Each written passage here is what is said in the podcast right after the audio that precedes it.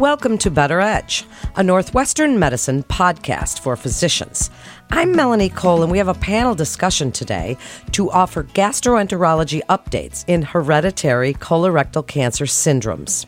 Joining me is Doctor Charles Muller. He's an instructor of medicine in the Division of Gastroenterology and Hepatology at Northwestern Medicine.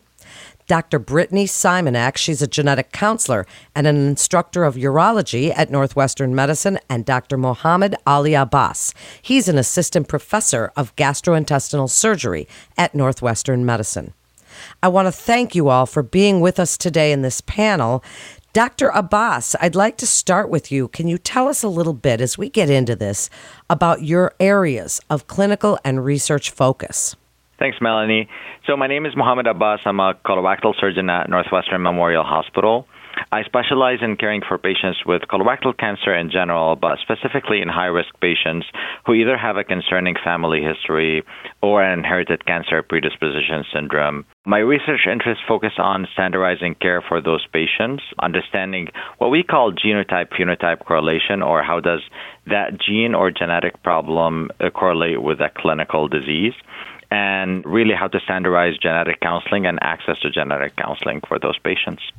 It's a really important topic that we're discussing here today. So as we get into this, Doctor Szymaniak, how has diagnosis and treatment of colorectal cancers evolved over the years, and hereditary cases in particular? What had been the thought previously regarding these types of colorectal cancers, and what is different now? How has that role evolved?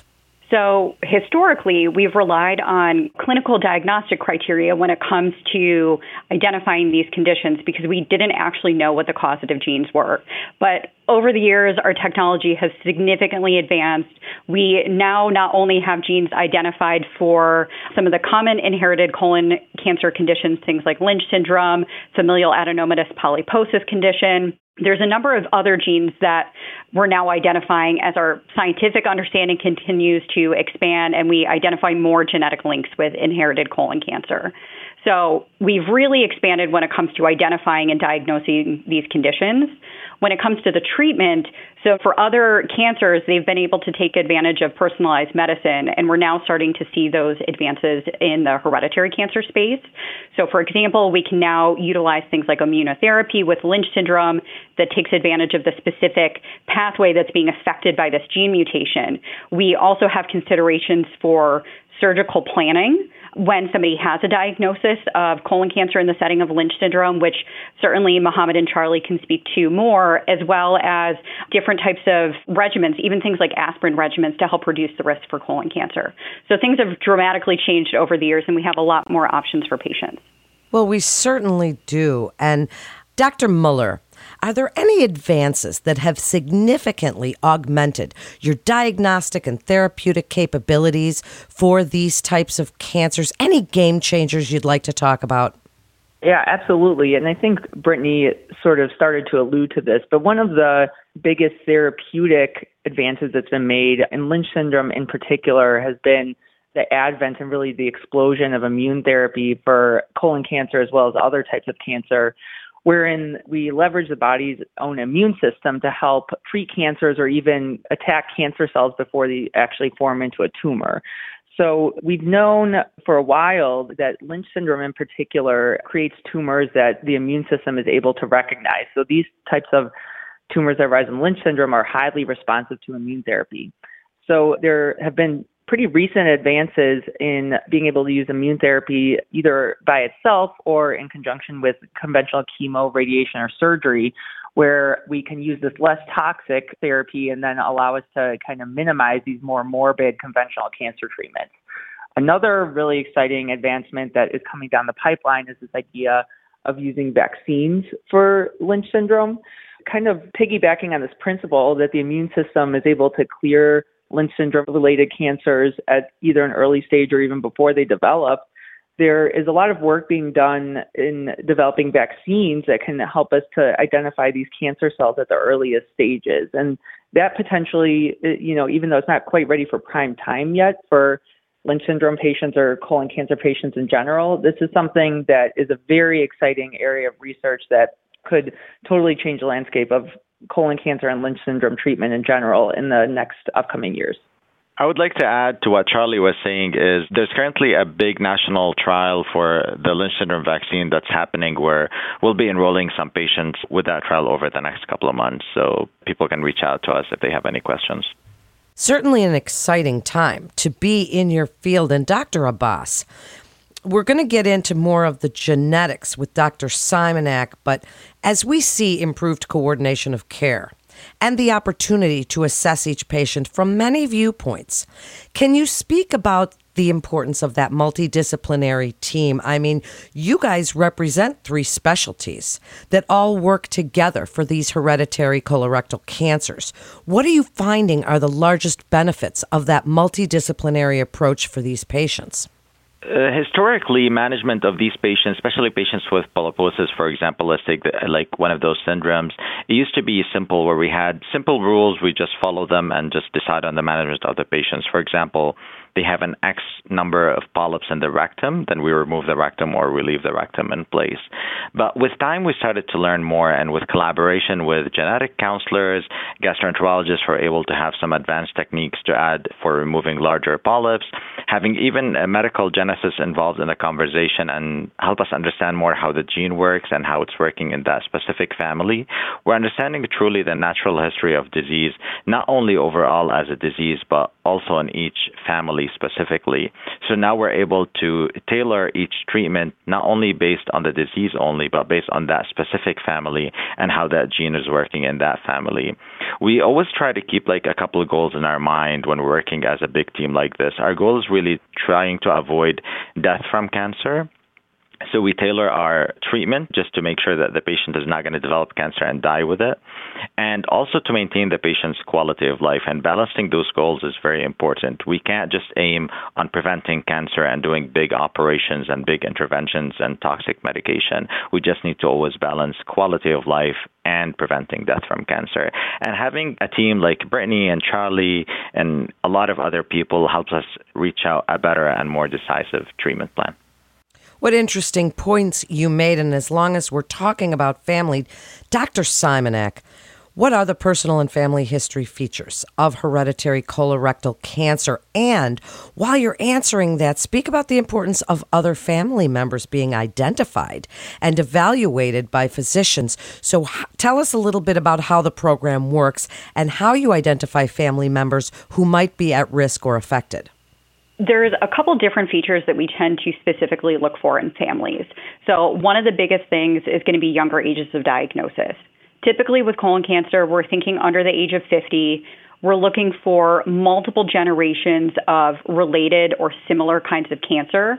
So are we seeing histories of other colon cancer, other G I cancers, stomach, small bowel, as well as things like uterine cancer, ovarian cancer, and we're also not just taking into account a colon cancer diagnosis, like Mohammad alluded to, we also are thinking about polyp histories for patients. So do we have somebody who has a significant polyp burden? Do they have a relative with a significant polyp burden? We're looking for individuals who have multiple cancer histories. So do we actually see somebody who has more than one colon primary or has a combination of a colon cancer and one of those other cancers that I mentioned earlier? We look for rare cancers, things like pancreatic cancer, ovarian certainly would fall into that category as well. Less relevant with Lynch syndrome, but we do in any hereditary cancer evaluation take into account ancestry, specifically Ashkenazi Jewish ancestry, because there's mutations that are more common in that population, but there are certain Lynch syndrome mutations that are seen more frequently in the Ashkenazi Jewish population. So we're not only looking at the patient's history, but we're looking at the family history.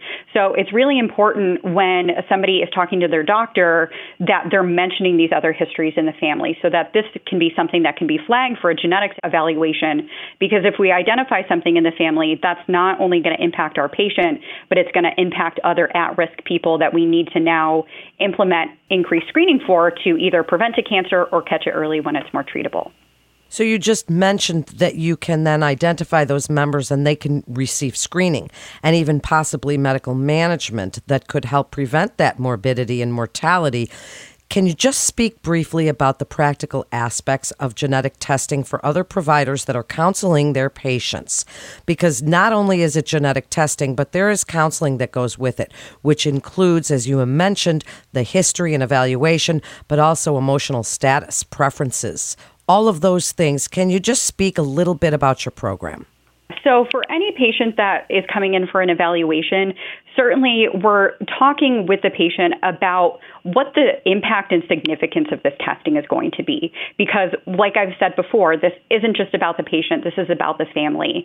And sometimes we have patients that are really motivated to try and figure out why there's all this cancer history in the family so that they can then maybe prevent that from happening in future generations if we can start doing increased screening for them. Sometimes we can have a patient that's maybe in the middle of a diagnosis that it becomes more of a conversation of, you know, when might be the right time for them to think about testing? Is this something that they want to put on their plate now? Is this maybe something that we evaluate a little bit later after they've had some time to kind of deal with their diagnosis and treatment?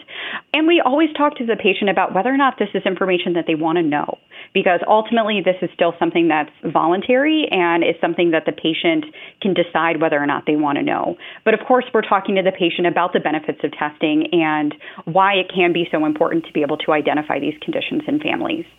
You made great points, and that's such an important part of this whole picture. Doctor Muller, what advancements have been made in tailored medical and surgical management of Lynch syndrome? What makes Northwestern medicine so uniquely qualified to treat these cases? That's a great question, Melanie. So we've learned a lot about Lynch syndrome over the past several years and have had a pretty significant paradigm shift in how it's been treated. So historically, especially when we didn't have widespread genetic testing, when we identified individuals with Lynch syndrome, it was kind of a cookie cutter diagnosis in terms of how we would screen people and how we would manage people if they developed a cancer. Over the past several years, though, as genetic testing has sort of exploded and we have been able to make use of pretty large prospective registries across multiple institutions constituting thousands of patients with Lynch syndrome, we're able to define better what the cancer spectrum and risks are with each of the individual Lynch syndrome genes, and then potentially even what an individual mutation within a gene might imply for a patient's cancer risk. So nowadays, we're able to look at an individual's particular mutation and be able to make more tailored recommendations about how they should be screened, because some people have considerably lower colon cancer risk, for example, than individuals with the most highly penetrant genes that we've identified. We also take into account family history for an individual. When we look at someone with a particular mutation, it's important to factor in what sort of cancers have run in the family. Even if we think a gene might be particularly low risk for a certain type of cancer, if we see that a certain cancer is running pretty frequently in a family, then that's going to be a red flag for us and will kind of make us want to do more intensive surveillance.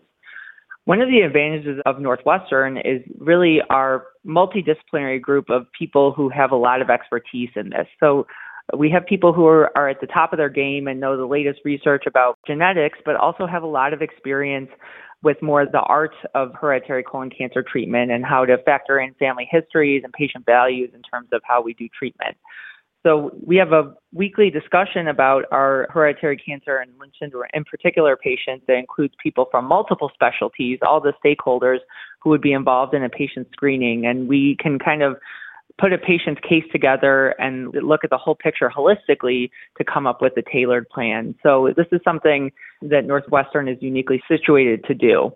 The other advantage that we have is that we, in our hereditary cancer clinics, are compiling a registry of Lynch syndrome patients. So as we see these patients come through our clinics, we're able to compile clinical data to learn more about them. And not only that, if we have therapies available, we have a pipeline ready for accessing new and innovative therapies for Lynch syndrome patients. So it's a really exciting time to be treating Lynch syndrome at Northwestern.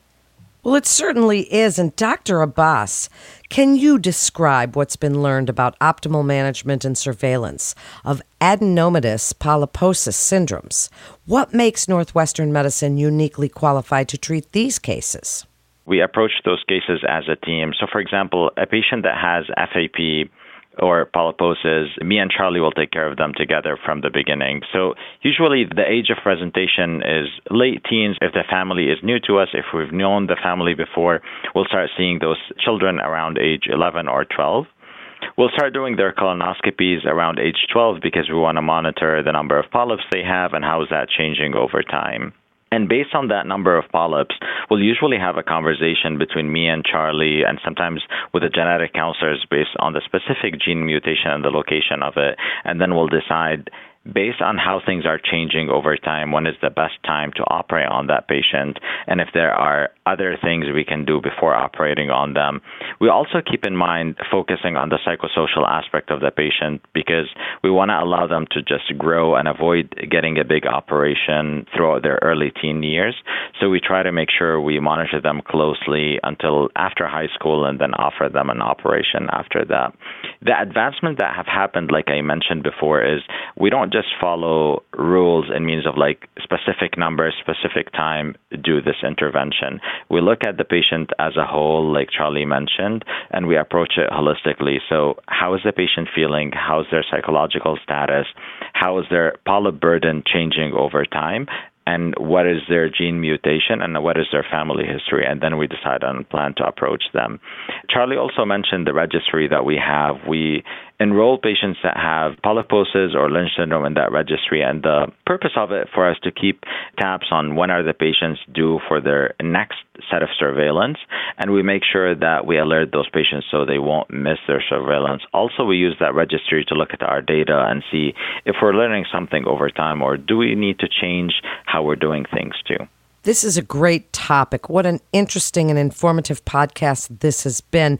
Doctor Muller, what else is important for physicians to keep in mind when treating patients with hereditary colorectal cancers?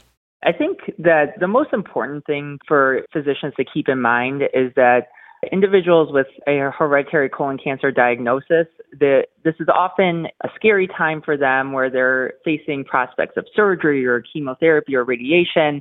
And a lot of times there's a tunnel vision for patients about their cancer treatment. So the considerations of their at-risk family members or of their additional cancer risks that might be associated with their hereditary colon cancer sort of take a backseat to that. So I think that's where our job comes in.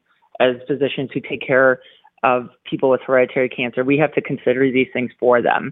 And as Mohammad mentioned, we try to factor this in with the psychosocial aspects and try to gauge when patients are ready to handle these bigger issues that might be an issue more down the line while they're focusing on the immediate cancer treatment. So it's one of the most rewarding aspects of taking care of people with hereditary cancer is that this is really a family problem, but it's also a family solution. So we get to see patients across multiple generations, and often this is a success story when we're able to engage multiple family members, identify people before they get cancer, and then implement these screening strategies so that they, we can prevent them from getting cancer down the line. And Doctor Szymaniak, last word to you. I'd like you to summarize this all for us. As a genetic counselor, and bring it all home, what do you feel were the most important takeaways of this multidisciplinary approach to hereditary colorectal cancers? So really, some of the things that we want physicians to keep in mind about this topic is our understanding of the genetics has greatly expanded. So there's a lot more testing that we can be doing for patients now than we were able to do ten years ago. And making sure that they're talking to their patients about family history so that if there is concerning histories, can we then identify something in the family by doing testing? And taking into consideration all of the other aspects that come with these inherited cancer conditions, like we've been talking about, things like treatment, things like surgery planning, things like vaccines that could be coming down the road, and trying to figure out what's going to be the best timing for the patient, what's going to be the best care that we can give these patients and their families. So how can we incorporate all of this information into practice so that we're doing the best for our patients and our families? We always tell patients also, if they live far away or they have a family member that lives far away, they can feel free to have their physicians reach out to us, because making decisions is easier for us because we're a big group and we see those patients more often. But if they have a family member that lives far away and they're being taken care of at a different institution, we say, just reach out to us and we're happy to help the physicians make a decision that's appropriate for that family member. That's a great point, Doctor Abbas. Thank you all so much for joining us today. Such an interesting topic. And to refer your patient or for more information, please visit our website at breakthroughs for physicians dot n m dot org slash gastro to get connected with one of our providers. That concludes this episode of Better Edge, a Northwestern Medicine podcast for physicians. I'm Melanie Cole.